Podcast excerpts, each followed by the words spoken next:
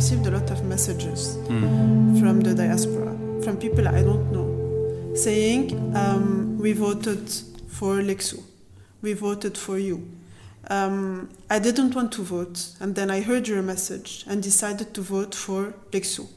Do you know, you see the empathy in these people. It's empathy, you know. They have reasons to vote. The main reason of everyone is not Alexandra. Come on. These people have left this country because of these criminals that are ruling us. And it's like, you know, the fact that they left or they suffered in their own way is not a reason enough for them to vote. Anjad, it's like they're trying to help us. Oh, you think it's more for you than for the country in that sense? Or for them? For them. Oh, that's interesting. No, it's actually for them as well. I mean, these people living in Dubai are suffering as well. They're far from their families, from their friends. They're far from home. They're in a country that will never be their own country, you know. And yet, they send messages saying, we voted for you. And it's interesting to see, you know, that the main reason for them to vote is still us. It's still Lebanese people living in this country, rather than for them coming back to this country. So, back to your question. I think people are motivated here as well. I think that we'll have here a bigger proportion of people still voting, unfortunately, for the same people. So for the same ahzab. Yes. Rather than the diaspora. I think that the diaspora voted for, you know, the change. I get that feeling too. Yeah. And I think it's instinctual, but it's also, it feels like it's happening abroad. Yeah. And what you said about here, the proportion is heavily in favor of the familiar crowd, but maybe not as heavily than before. No. Yeah, I'm sure. It's true. No, I'm sure that it isn't the case anymore. We talk a lot with people. We talk a lot with. I know that, you know, our friends, the people that are supporting us. The 4th of August crowd that we saw on the 4th of August. Will vote for change. I hope so. But you still have a big, big, big proportion of people that are going to vote with the Sultan. Why? I can't understand why. In my conversations, which I think are maybe slightly different, is that there isn't that much... The expectations are measured. And when I say expectations, I mean the dissatisfaction with the whole journey that we know very well, the post-October 17 unified front that simply didn't happen. And I want to touch on this as much as I can with you, because Paul, I know that I got to know you better during the engineering syndicate elections, because you were on every... I mean, I saw you all the time. And there was it seemed like a light almost being projected during that moment, that unity from the opposition did actually succeed.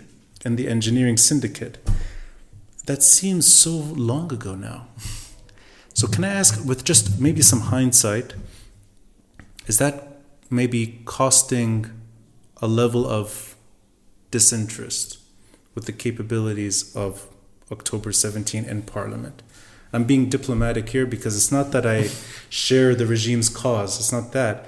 It's trying to gauge why there's a scaled down feeling for the potential for elections to make a difference from this whole new crowd. I can ask you, Paul. Look, we are definitely not in the optimal case scenario. Mm-hmm. So the optimal case scenario for these elections would have been a similar approach and strategy as to what happened at the Order of the Engineers and Architects, you know, setup, which is one unified, strong front with one message, one vision, one strategy, obviously one brand. Of course, this would have been the ideal case. Now, elections, I think, and from what we learned, parliamentary elections are a bit different. It's district by district. We are playing by their rules. also don't forget, we are playing by the rules of the mafia regime, which are tailor-made to how they work and how they operate. And under all of that, and given the context, I think we actually fared quite good. I mean, we were all pushing, Tracy and I, with all of the other more purist opposition movements, we were all pushing for that, you know, let's have one unified front, let's recreate Serbia and oust Milosevic, this is what we wanted to do. And, you know, unfortunately, it did not get there, but Katir Khairun, that's one thing that we tend to forget. Yeah. You didn't run, I didn't run, neither did Tracy. Right. You know, there's the people. Some people say, "No, ولا ومعنا ناس هيك بتجنن وكتير قوية وما في اتحاد." خير ليه ما ترشحت؟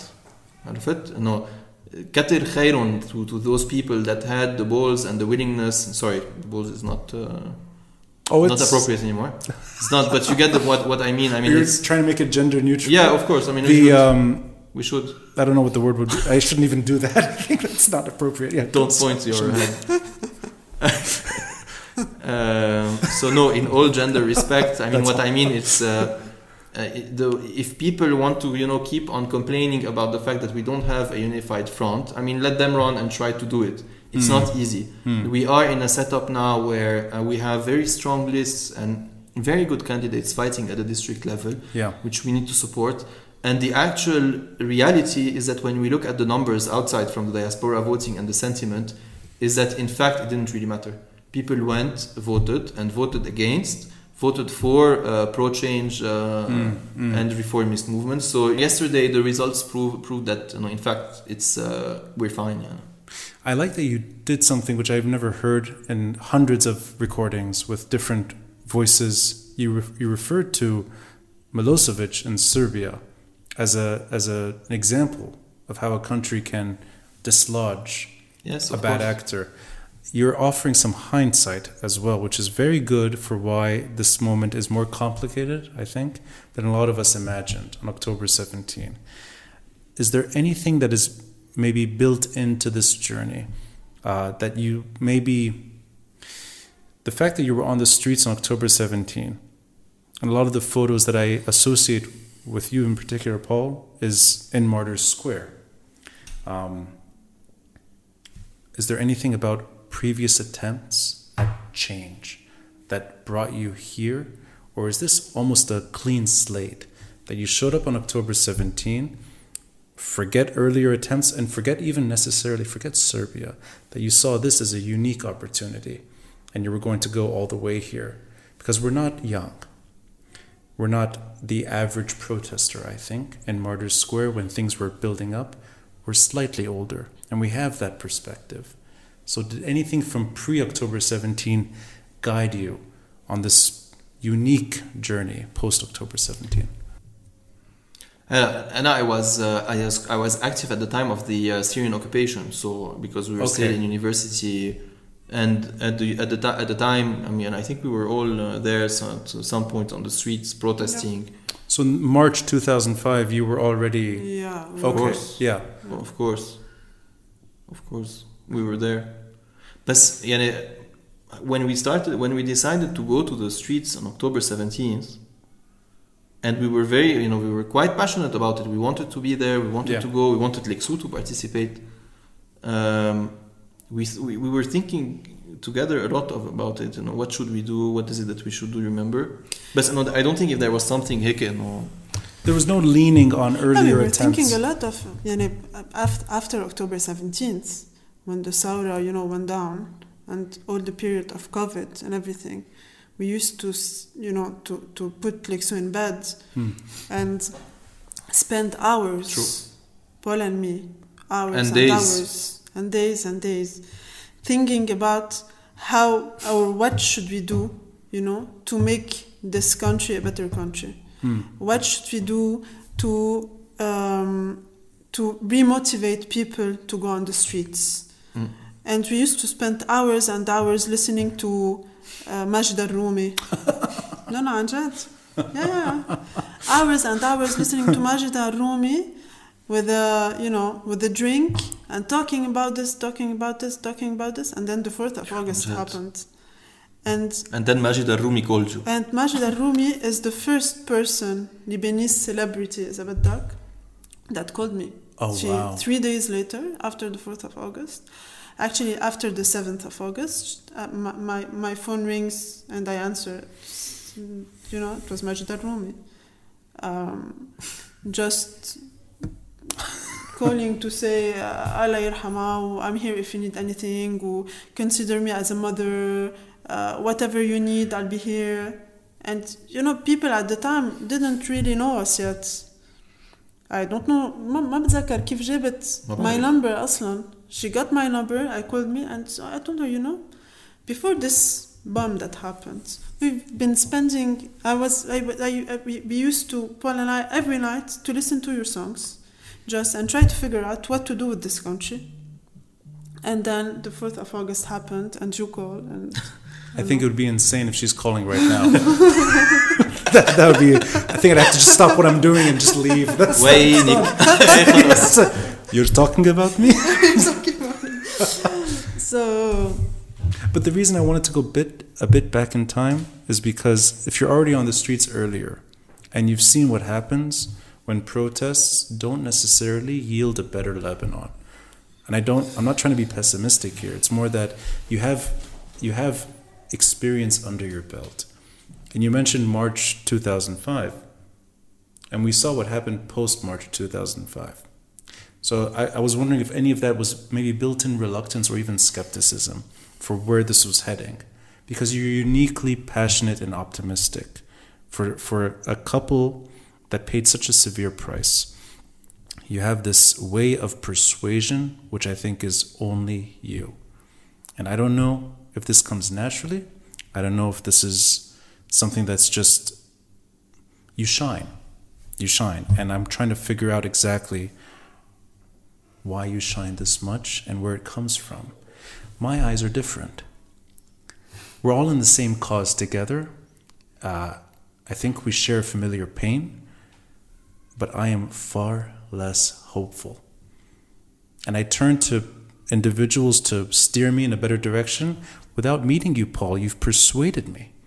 But I'm wondering where that comes from. I know it's not many protesters are on the streets on October 17. In May 2022, your voices of your unifying on your terms, and I just want to understand that how you came to this conclusion.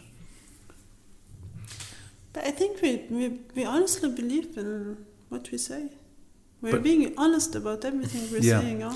Knowing that things didn't work in the past. But you still have unrelated. It's because I think that a lot of people think when they talk about October 17th, they talk about this big thawra that happened, and we hear this a lot. You know, if October 17th and with all the people that were on the road, if this didn't lead to anything, why these small protests that you are doing, going on the streets with 40, 50 people? Why do you believe this will lead?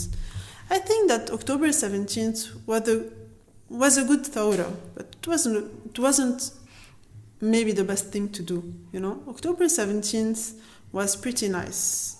It was powerful, but it wasn't enough. You need people that work. They actually work. Oh, I like this. So I've never heard this from anyone. He humbly disagrees. تعرف شو سويت؟ كملها. هيدي هلا لا ماني أكيد. إنه October 17th, okay. But may I interrupt, Tracy? Can I just understand one thing? I've never heard anyone say it. You saw that this was not going to do what you wanted. October 17th. That the street was not enough for the dream you held. Yeah. That you saw work ahead. Yeah. And this is before the port blast. Yeah. You felt this already. Yeah. May I ask? Yes, she did. Where does that come from? That you saw through it, that you did not see that this would be enough, that you almost saw elections. She is extremely smart now. That's why you see him shining. It's because of me, actually. That's the best answer. I was hoping for the sky to up and absolutely. Absolutely, she has a sense of seeing through That's really, you know, we never spoke about this in public, but she has a way of cutting through the bullshit and seeing exactly, like, laser focused, what it is that needs to be done and what it is, how it is that we should communicate, so that people can clearly understand. I think it comes from a very strong sense of empathy that she has, and she knows how to communicate and when to communicate it to who.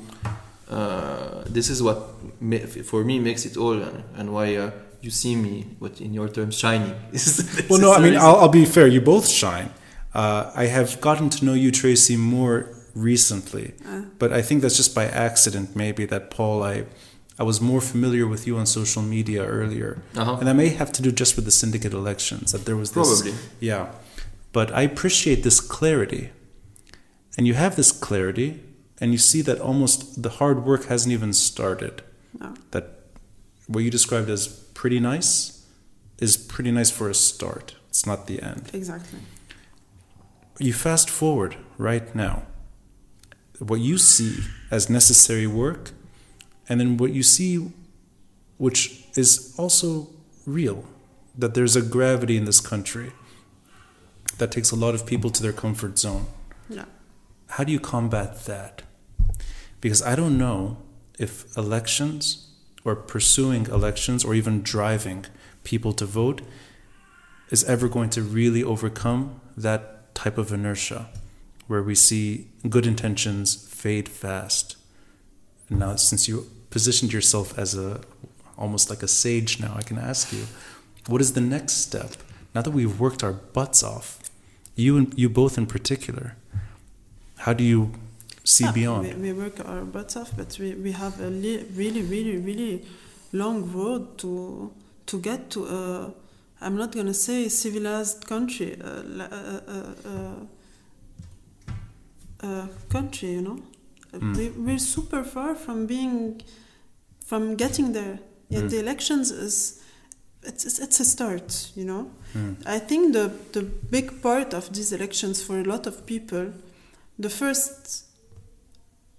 the main purpose of these elections for a lot of people is removing the Sulta from their seats. Yeah. This is a first step. Then you have a lot of work. We don't have a country anymore, and you have to realize this. I mean, electricity is a small part of the big catastrophe in where we live. You have electricity, we have water, we have money, a kid, we have education, we have health, we have the roads. We don't have any roads. But may I pick your brain, and both of you here? Yeah. Is it simply just trying again in 2026? Is it that kind of hard work, or is it something else? Because I'm wondering what still can be done. Yeah, I think that I've learned something, and I think we all learned something, that between 2018 and 2022, the work that have been done was really low. No, we were not prepared for these elections. Yeah. I mean, true. 2 months ago we had the first names come out. So time was a disadvantage. We had 4 years. Yeah. 4 years. Yeah. Okay, we had the Thawra. Okay, it was a flop. I mean, it was a flop, you know. We tried to dig to find some positive points for the Sawra. But the Sawra عملت هيك, but the Sawra. Yes, but the main purpose of the Sawra was a flop. You know, I didn't expect to hear this. It failed. No, I appreciate you even saying this. There are some points, some results that were good, but mainly it failed. They are still there. I mean, no. Yes. They're still in their seats. Exactly. Yeah. So it was a flop. But elections may not be that level of flop because there are going to be some new voices. So that's it's not the same type of... Elections are not going to be a flop. Right. And we still have a week to motivate people, you know, to motivate people to vote and vote right. And we are doing it. And I remain hopeful till the results that we're going to hear on the 15th at night.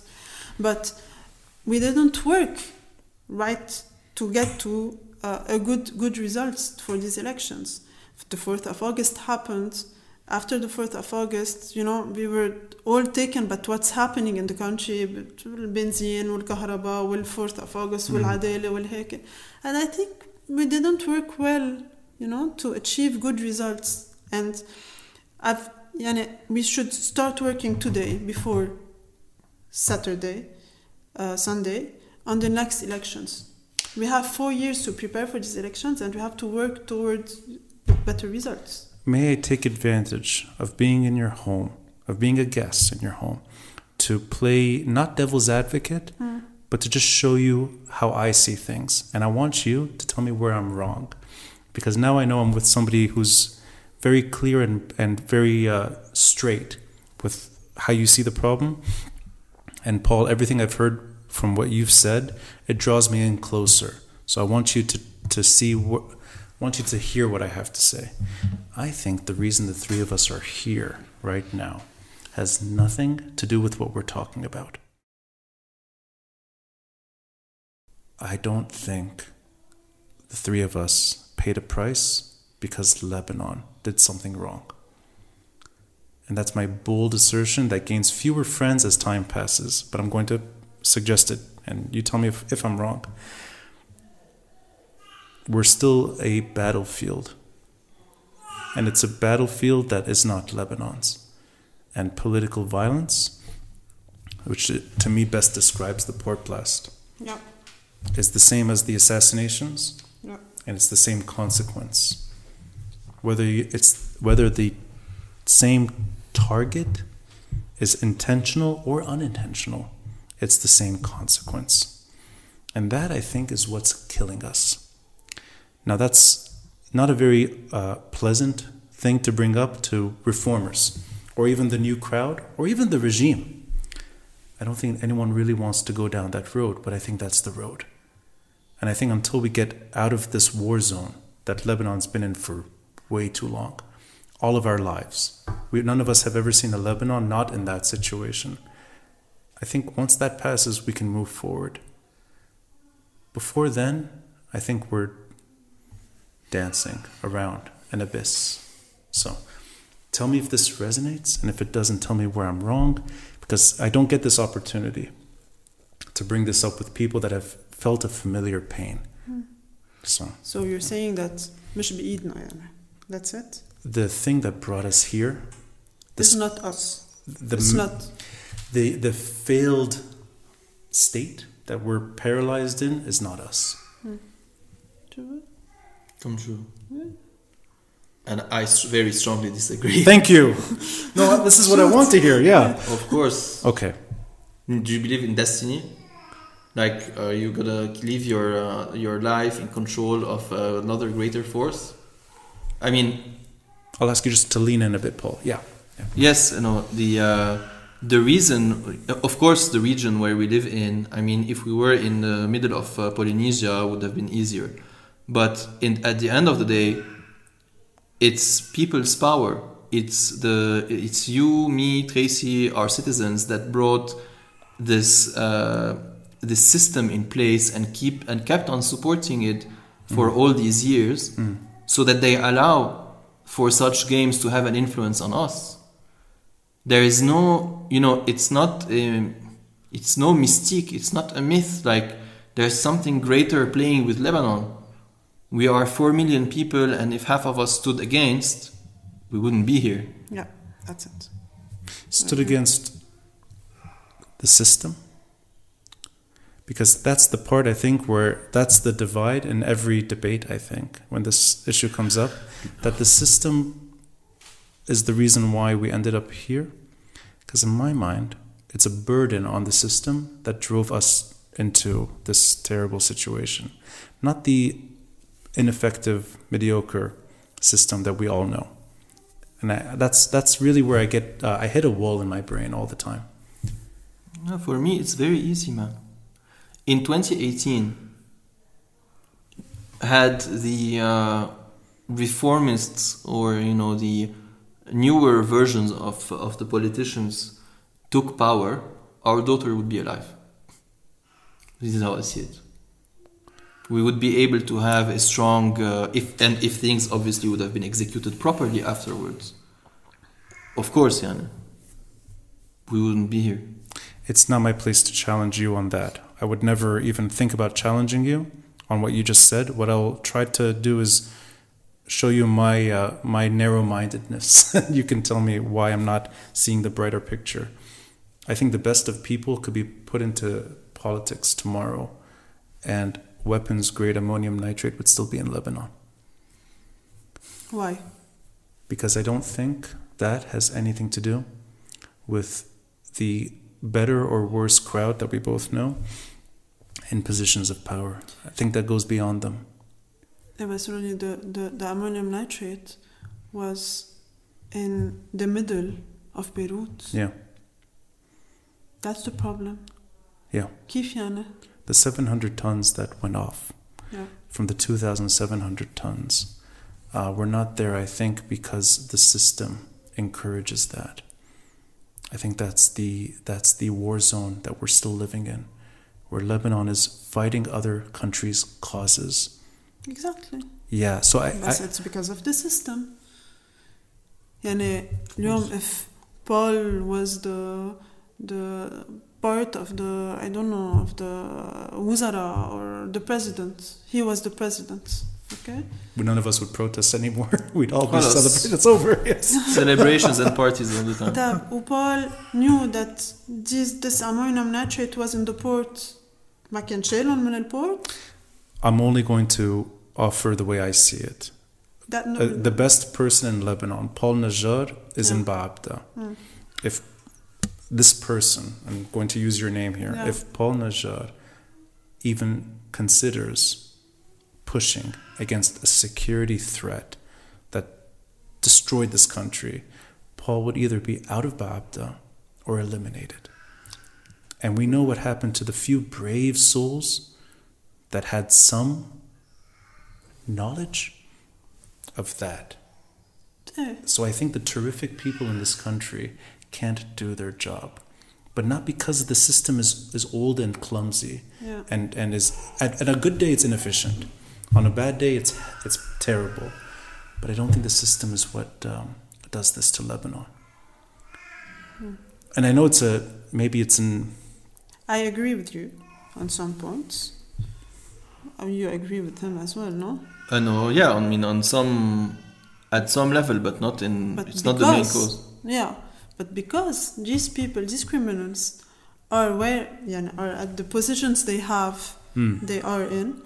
That's why you have our جارنا كل جاريتنا جيراننا I like your description of countries with your hands that are controlling us. So if you have good people coming, if now you have good people getting elected, these people will not be able to stand in front of these countries, and say no to whatever they ask them to do if they don't have a population backing them up, right? I appreciate the way you see it very, very clear to you, because I need to hear this for me to be able to see beyond my tunnel. And I think you just said is a big part of why we don't have a lot of candidates that present them today to the election, because people are afraid. People are afraid, and people are like, "Lashou."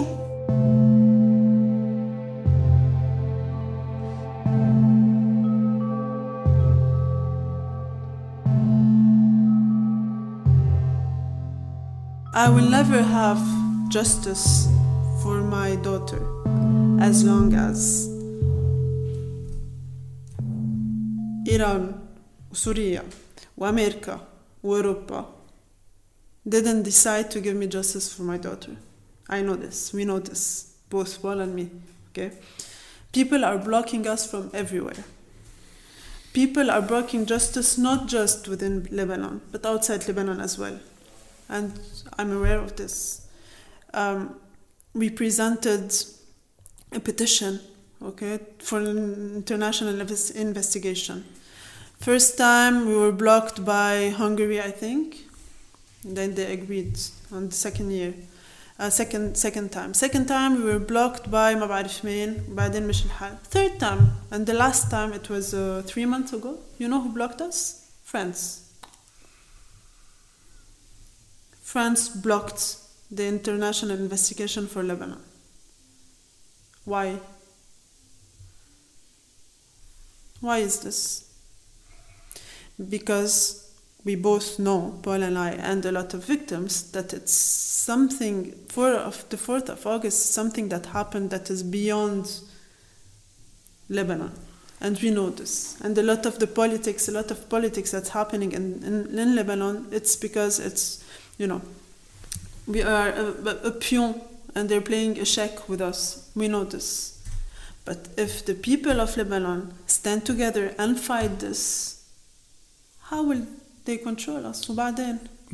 All those countries that have done the wrong thing, all those European countries you listed that have taken the wrong stand, are disinterested in confronting Iran. And Lebanon has lost any tools to do that on its own. And the best people in Lebanon, the best people that have been trying to fix whatever they can from within, have been crashing into that wall. Yeah. That's why I don't know how to see the way you describe your resolution will never happen without justice. And even when justice, if justice arrives, it will never, never heal that wound. But we're not even allowed to feel the beginning of what a wound would feel like should it begin to heal. Not fully, but that partial healing. I think it's a tragedy that none of us can actually confront the biggest monster in this country, that has taken this country to hell. And then at the same time, you have the best people in this country still trying their best. And I think that, for me, it defines paralysis. I know that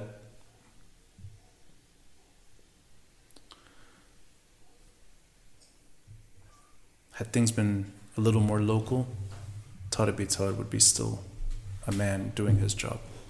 Probably. And 7 months later, we're talking about... Probably, Ronnie, but we need the people of Lebanon. Tariq Bitar, somebody has stopped the work of Tariq Bitar.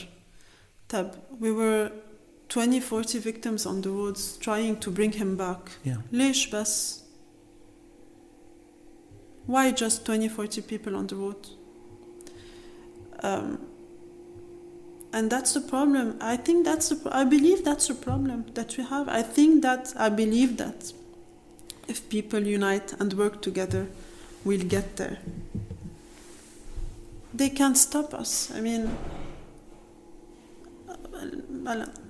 بالسلاح بيوقفوا كل شيء, بس إنه we still have this problem, right? The سلاح, and I know, and I always say this to Paul. The problem is that even if we imagine the elections, okay? We have a good chance of winning these elections. Thank you. Okay, but you're speaking now. Hello. You're speaking my... what you just said is exactly what I say to myself, and I don't know... Yes, exactly. You just said the whole thing. Yeah, and then what? I know this. And then what? They go into the parliament and they try to vote against... this ruling class. What happens? The ruling class goes down on the roads with clashing, right? Okay. But so winning these elections is a first step. Mm. It doesn't mean getting back the country. No. Yeah. It's just the first step. Mm. After this, we all have to work together. Right. All as a population. I know population working together and standing all together right in front of them. ما في ولا سلاح ولا شيء رح يوقفونا. They can't. It's a belief in what October 17 was not able to do, it still has to do it. Which October 17th was about being on the roads, okay? Yeah. And it was very nice and very good. But we need work, behind the scenes work. Right. We need people working. We need minds, actually.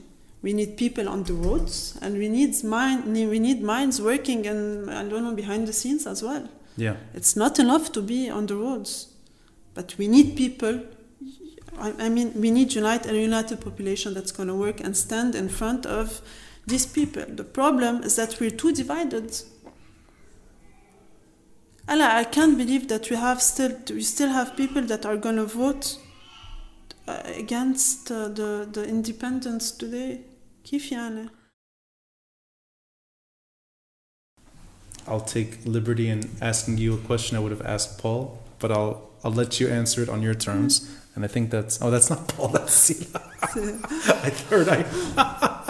It's the same kind of foot. The pattern is the same. This is not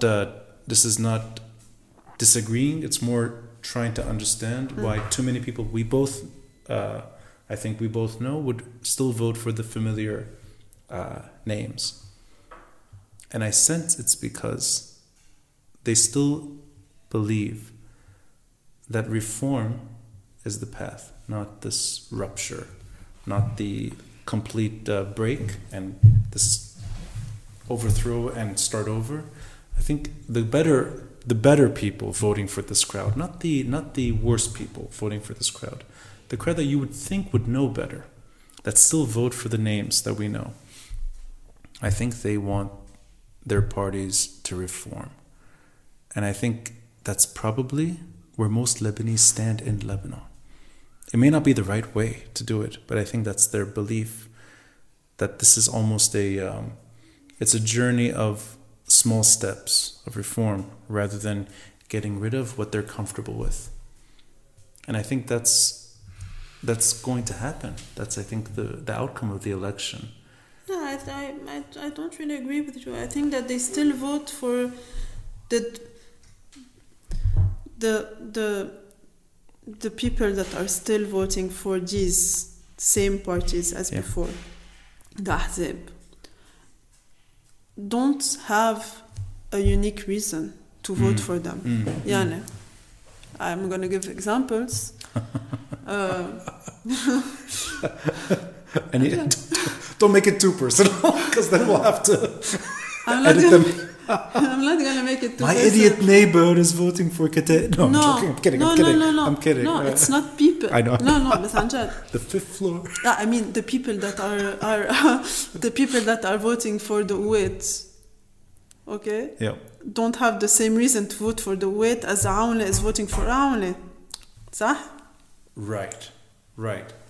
It's not the same. People voting for the Mu'arada today, people like me and you, hopefully, vote for a better Lebanon. Okay, vote for a better Lebanon. Vote for us to take back our country, for us to live happily all together, for us to people working. And Tracy's take on the population. For all the reasons that we know.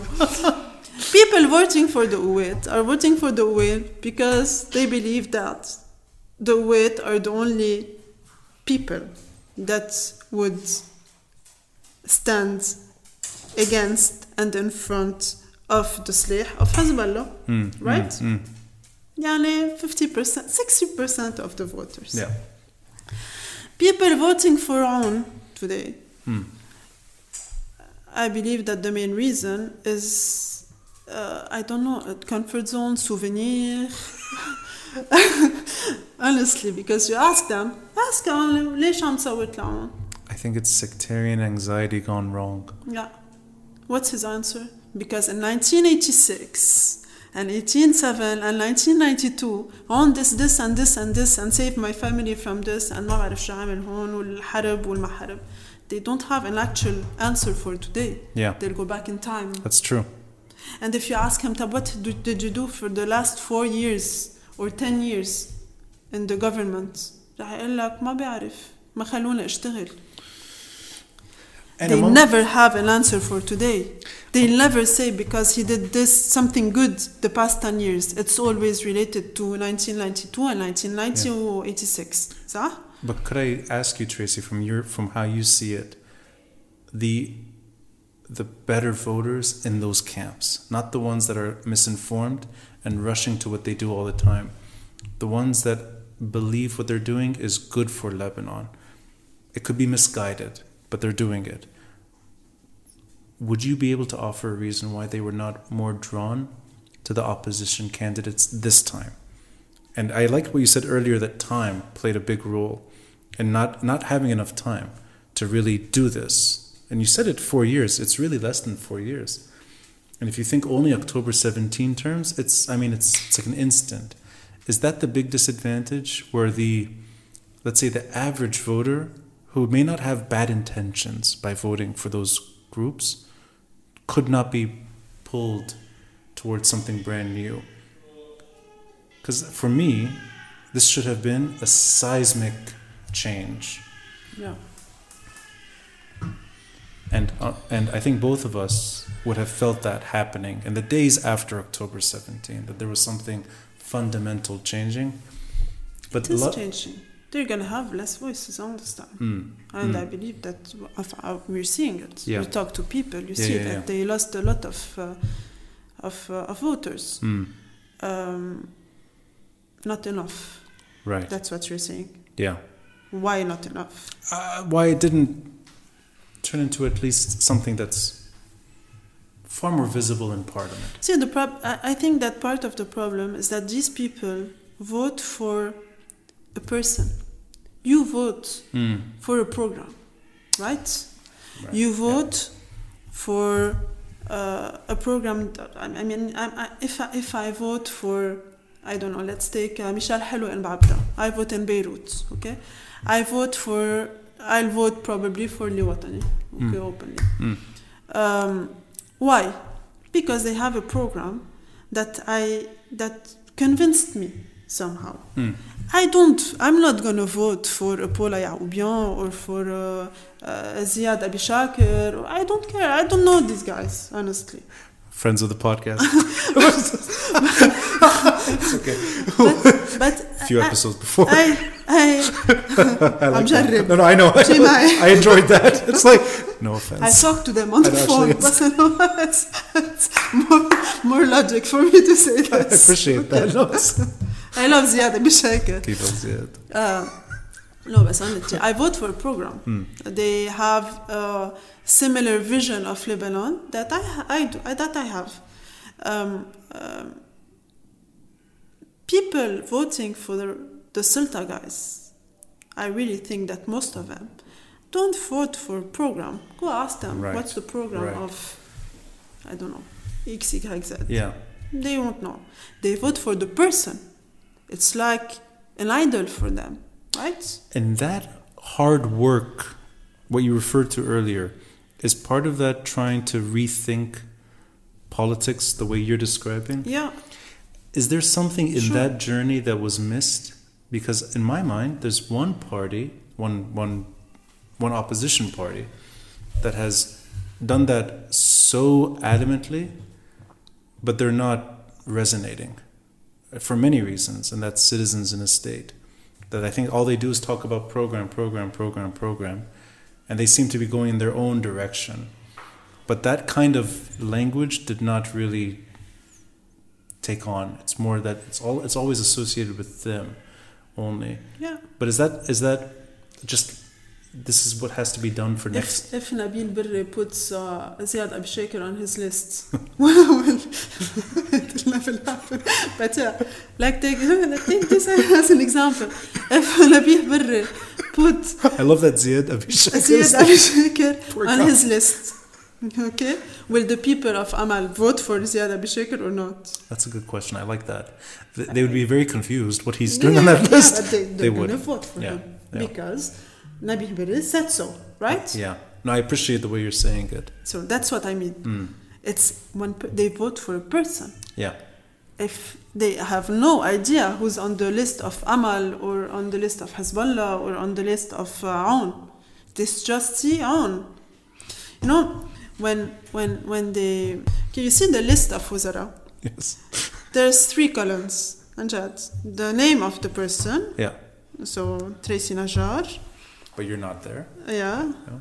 Unfortunately. Tracy Najjar. The position, Wazir al-Kahraba. Yes. Kamil, unfortunately. I'm not the Wazir al-Kahraba. And the party. Yeah. Why? Yeah. And people don't look at the names, huh? They look at, so you see, Berre. I remember, I laughed so much when I saw the chart. You don't see the names, خلاص. You don't care about the names. You see the Berre. Hezbollah, on. But then you have three last names, independent. Yeah. Close to on. Right. You saw this? Right. Yeah, I remember that. That's, yes. There's two, I think, or three, or whatever. Amin Slim. I don't know if Walid Fayyad is one of those, maybe. Maybe. Independent, close to on. Khalas, you're not independent. Yeah, absolutely. Yeah. No, so it's really a work in terms of convincing society to rethink politics. Yeah. So that's a journey on its own. It's not politics. Yeah. Anjad, it's like they have these idols. I vote for this. They are still voting for Michel Helou. They are still voting for Hassan Nasrallah. They are still voting for Nabih Berri. They are not voting for candidates. Yeah. That's the difference between the Mu'arada and the Ahzab. They are still voting for Bachir Gemayel. Right. They are still voting for Samir Jaja. The position, you still vote for person. So they will be بيشرعوك إنه will Paula Yacoubian be able to work? Will Melhem Khalaf be able to work? Will Michel Helou be able to work? As there with the parties, you don't know the names. They don't know the names. They don't know them. They don't know them. They just vote for whoever Michel put on that list or Jebran Bassil. They vote on whoever Nabih Berri put on this list, right?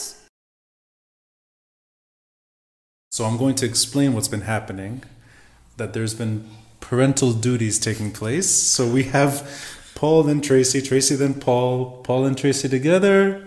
Maybe this will happen later. And I like that now Tracy's literally behind us. So it's getting closer and closer. These are real parental duties, actually. Yeah, right. No, I was thinking maybe I should just let you guys talk to each other. More exciting. It's like, where did he go? He doesn't have parental duties. That we know of. Paul, I'm going to ask you a bit about what Tracy was saying in terms of almost building trust in voters to let go of their comfort zone, to not vote for familiar names, to try new voices. And I'll echo what Tracy was suggesting, which is think more about individuals, not in terms of leadership, the way we understand in Lebanon, or even for that matter, groups. Trust people. That kind of language, I think, is the hardest thing to sell. True.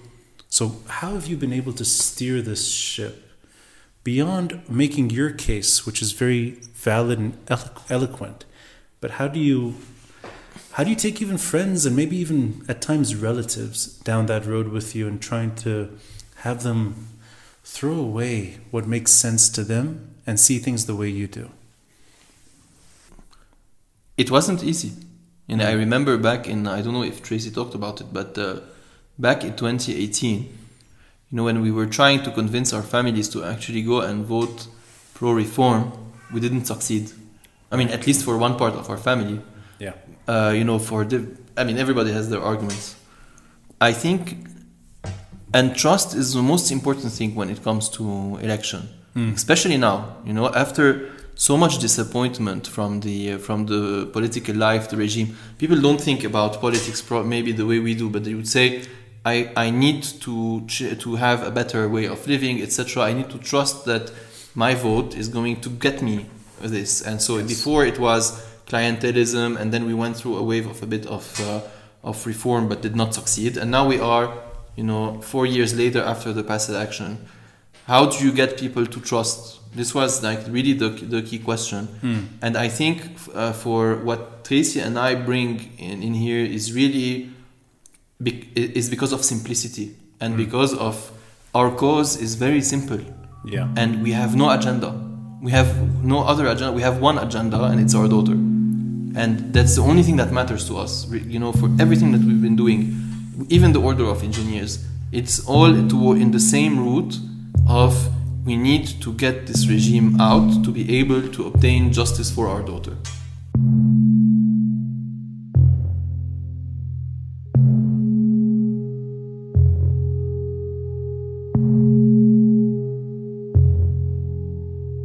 It's as simple as this. And when people can, I think some people see us, can relate, everybody has their own cause. And in Lebanon, more than anywhere else in the world, because it's on so many levels, you can see people that you can trust easily. And this is what, some people have told us. I can think of Rana Khouri, who's also an activist, and back in 2018. And this is one of the first things that she told us, is because I can trust you blindly, because I know that your cause is you have no agenda. You have, despite everything, you are still here and you are fighting for your cause. Yeah. You will make no compromise. This is important also. You will make no compromise in your quest and in your journey. Hence, trust.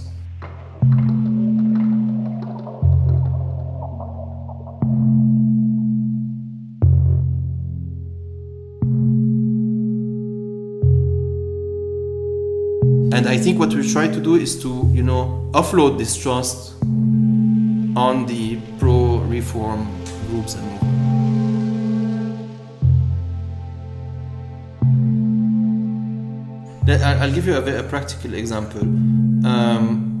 So some people come, and because we are from Beirut and we vote in Beirut, yes. People ask us, I'm thinking about voting for the Kataib list. Which is actually not the Kataib list in Beirut 1. It's a pro-corrupt banker list that happens to have a Kataib on the list. And some other very good people that we are close to, but unfortunately it's not going to work for us because they are on this list. So I'm thinking about working for this, for Nadim Gemayel, for instance.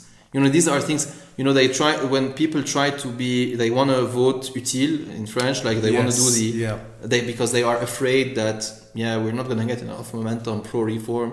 There are too many lists, we shouldn't get there. So let me vote to the next best thing, which is, because they had only 3 members in parliament, perhaps, and they are going to also be the guardians of the Lebanese sovereignty.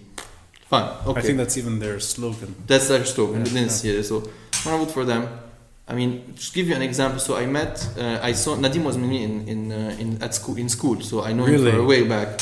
And as much as I appreciate the guy on a personal level, I saw him in the hospital in Hotel Dieu on the 4th of August. I had just put Alexandra in the ICU, and they after an hour or so they kicked me out of the ICU because my face was open. I told me, please go and get some stitches. So I go on the way to get some stitches, and Nadim pops up and tells me, look, what happened? What do you need? And I told him, look, man, my daughter is in the ICU. She's dying. Get me the fucking culprits. Okay? Get them to me so we can, so I know what happened. My wife knows how it happened, and we can get justice. And he tells me, okay, sure, and everything. A few weeks later, I know that the guy had left the country and went to live in Qatar. When people were actually on the streets, coming from Tripoli and coming from the Bekaa to clean up the streets so the people from Beirut can go back, where is the sense of responsibility? So it goes on a case-by-case basis, People tell you, and it's always arguments and counter-arguments, but I need to be protected by this and this type. Bullshit, guys. Why didn't they do it before? So... And for me, the easiest answer, Ronnie, is look at the facts. Where are we now? خلاص. ما في لزوم للحديث. Look at where we are now. They have been in power for so long, and they freaking failed. بابا حدا يقنعنا من غير شيء. I don't want to look at anything else. Don't forget about they killed our daughter, or not they, our daughter died because of their failures. Okay, but put this aside. Are you happy in this country? Is it a working economy? Is it, can your children go to school? No more arguments. You know, if anything else fails, you can tell them they failed. When somebody fails, you remove him and you move to something else, and you try something else and you hold them accountable. خلاص.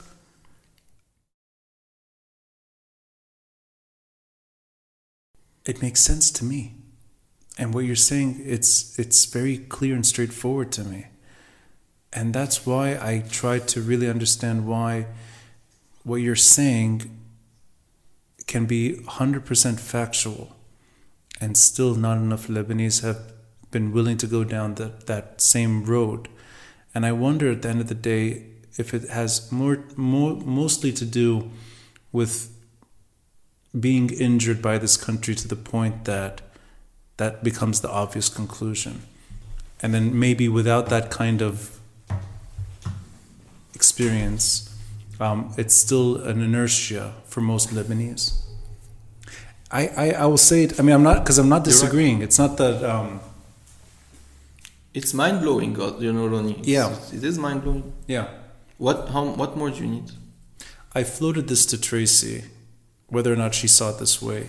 That I think, I'm guessing, the better voter that still votes for those groups, not the blind, not the sheep, the one that thinks through and could even agree with what you're saying, yet when it comes to election day, they go and they vote for what makes sense in their mind. Yes. I think that kind of person is stuck the way Lebanon is stuck, and still believing that their parties can reform. I think it's there. I think it's this, they don't want to see rupture, or they don't want to completely change what they have. I think they want to reform from within still. And I think that's not, I don't know if that's true or not, but I think that explains perhaps why not enough Lebanese have gone towards the opposition, even when that choice is clear and it's available.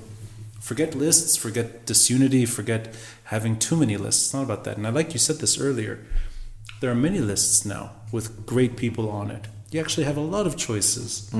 That's actually an advantage. You can pick and choose your list now. And yet there's this sort of... It's so weird.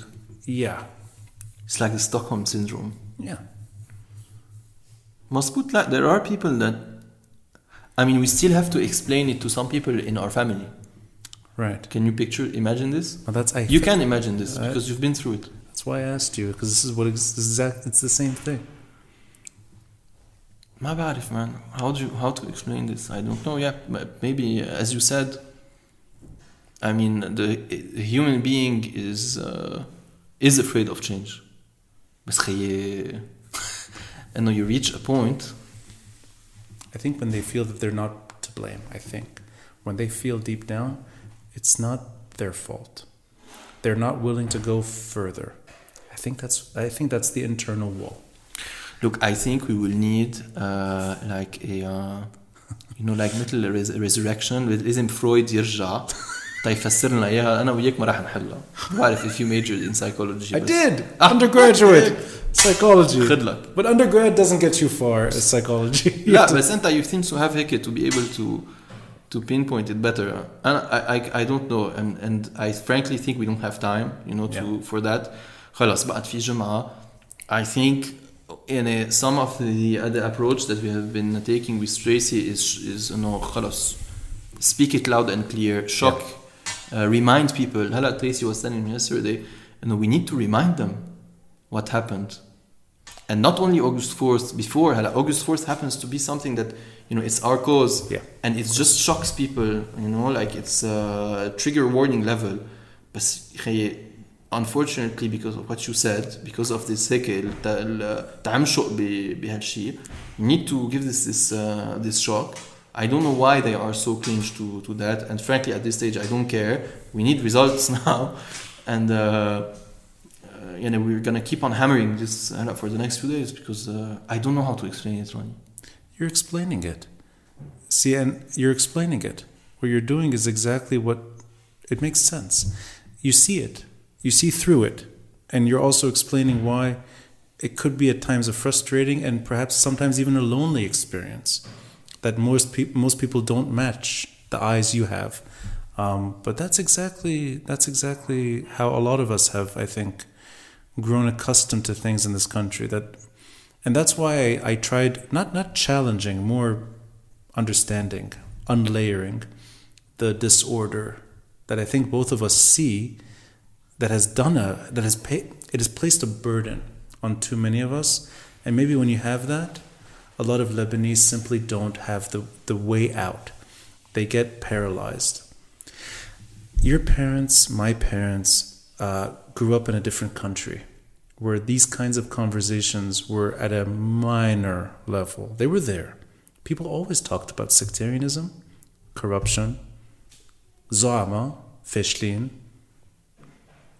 other countries interfering. Belki those days it was Masr, Surya, Aad, America. When there were wars here before, it's not like this is not... I think Lebanese have been talking in this way for a very long time. But they had agency, a level of it, and they had trust to a point that the state was doing its job. And I think what we lost before our time, before we were born, is a state that could do its job. And I think in that story, if you take it sort of over time, you find a population that goes nuts. It's trying to fix the country. Everyone is trying in different ways. And over time, things get worse, not better. Protest movements come and go. Politics gets more and more perverted, too. Mm. And then you reach this in 2022, an election season, in the middle of a journey where Lebanon is dying in front of us. And that's why I try to see above this wall and try to understand why the best intentions don't always add up in Lebanon. And then in there, you have the bravest people in the world doing what's right, but not always succeeding. That's my very long way of celebrating what you and Tracy do, because you're heroes without realizing it. And maybe you haven't completely owned that title. I don't think anyone should if they're a hero. It doesn't make sense for a hero to wear a cape that says hero. But we're on a mission, man. You know, like we have no. It might, you know, this might be how you see it, but for us, it's freight train. We have a mission. We have nothing else. That's it. Our stories do align. They're parallel in a way, but there's something different between us. It's a marked difference. I ran away in 2014. It took me a few months after my father's assassination. I fell in love with a woman before that. She became my wife later. We fled the country together. I did not set foot in Lebanon for 4 years. 4 years went by where I didn't have social media. Didn't have Instagram, Twitter. I was off the grid. I had spent almost 10 years before that giving storytelling tours of Beirut's history. It was called Walk Beirut. It was a tribute to Samir Asir, a man that I think intellectually stimulated me and made me feel attached to Lebanon. I stopped that tour. I stopped my job in Lebanon. I picked up and I fled. I was telling Paul this a bit earlier. 4 years of not setting foot in this country. I got divorced because I wanted to move back to Lebanon.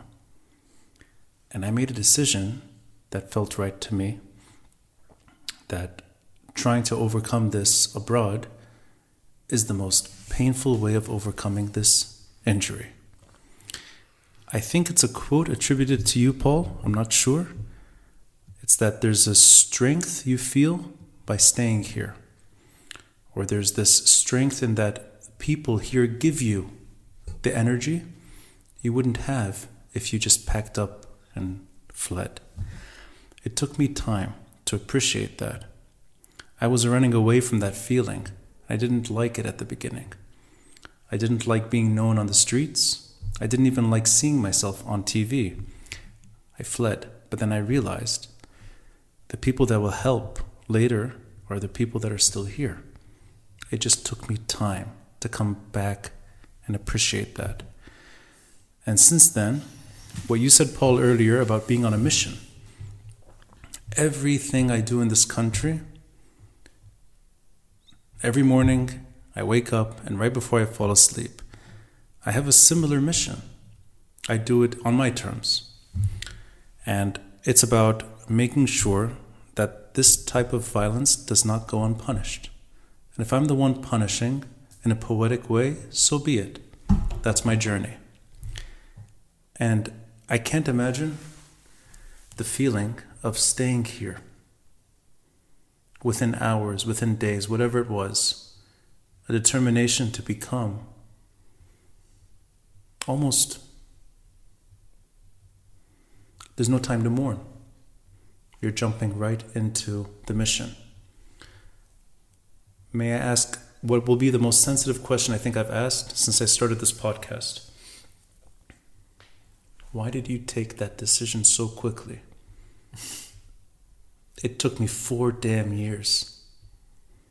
I think it took you guys maybe 4 days, if not less. 3 hours? No, it's not true. We never took the decision of actually staying here.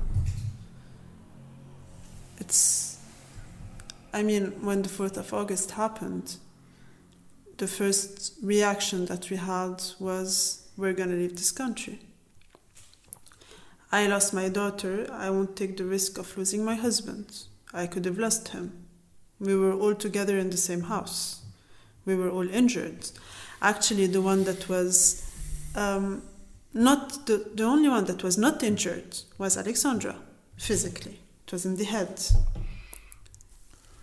We were both covered in blood this day. I was not breathing. And yet we lost our daughter, but I didn't lose my husband. So my first reaction was, we're leaving. I'm not going to take the risk of losing my husband. And then, things calm down and you decide to stay because, like Paul said, you're on a mission. You can't leave. They killed my daughter. I can't just run away from this. I have a truth that I need to find out. I have justice. It's my right to have justice for my daughter. It's actually, crazy that we say, I'm going to fight for the truth. We don't fight for the truth. It's my right to know the truth. We live in a country where this is how things go. It's just not normal, but yeah. And a few months later, so we just said, we're going to stay for a few months, lead this fight, and then leave. And so this is the first step in August. The next, momentum was, we're going to leave before Christmas, because the first Christmas without Alexandra was so hard. Could I ask, when you say leave, was it meant in your mind a permanent departure? Like, or was you that did. Okay. Stay away for a while. Yeah. So next, moment of we're going to leave was before Christmas. And then, looking backwards to what happened after the 4th of August, the help we got from the population, the strength we get from them, the hope we got from the population, from people we don't know. Seeing the NGOs helping, working, the volunteers working, rebuilding the city, helping people get food and medicine and clothes and education. We decided to stay for Christmas because running away was not the solution. Because running away was, being in denial for a bit of time, but we knew that this won't heal us on the long term. And you didn't depart. In the end, you stayed the whole time. So we stayed for Christmas, and we decided to help. Yeah. Instead of, spending a normal Christmas, we decided to help on this day. you know, each one celebrates this day, like, you know, he feels. So we stayed and helped. And the next, so we stayed and helped and decided to stay for a few months till summer. So summer, like yeah. Now. Yes. And then maybe leave for a few months. And then we had to prepare the 4th of August 2021, you know, the big WAFE that we did it. So we decided to stay once again. So it's really, it's not that it's by accident, but that you found yourself building the mission naturally. Exactly. But is there ever a moment where you did want to have this step away? And do you still have it now? I mean, because I don't think I came to terms with what the hell happened until a lot of time passed. And then this fire started. It never went away, but it started to make sense. I think it overwhelmed at the beginning. And I can only imagine this is how you felt up maybe until now. Yeah. I mean, right after this, I got pregnant. And... there was no way I was going to give birth in this country. I mean, one kid, not two. So we actually went to Paris in December. I went to visit the hospital to deliver there. And once we set foot in this hospital, we looked at each other and said, no, there's no way. We're not going to deliver in Paris. My kid is Lebanese, and I'm going to come back in Lebanon and deliver in Lebanon and take the risk once again to deliver in Lebanon and, you know, try to overcome this trauma of having another kid in Lebanon, because we have the elections in May. And so I delivered a month ago, and delivering in Paris would have meant that I couldn't be here to vote. And it was impossible for me not to be here and vote with my Tracy, may I ask, did you go to Paris with that intention? Yeah. And then you're there, and then you make the decision to come back. Yeah. So you did have that opportunity. Yeah. And you chose to come back. Yeah. There's a certain strength there that I think is beyond even my... I can't... that kind of decision, I think, makes sense to me. But at the same time, it's that it feels good and then it hurts at the same time. There's no, I don't know how to explain it properly, but I think you're finding words for it. So we came back, and you know the risk in your mind. You know why you went, and you know exactly why you're coming back. Yeah, yeah, and it all makes sense. But I came back. It's true. I came back, and we are a year and a half after the 4th of August.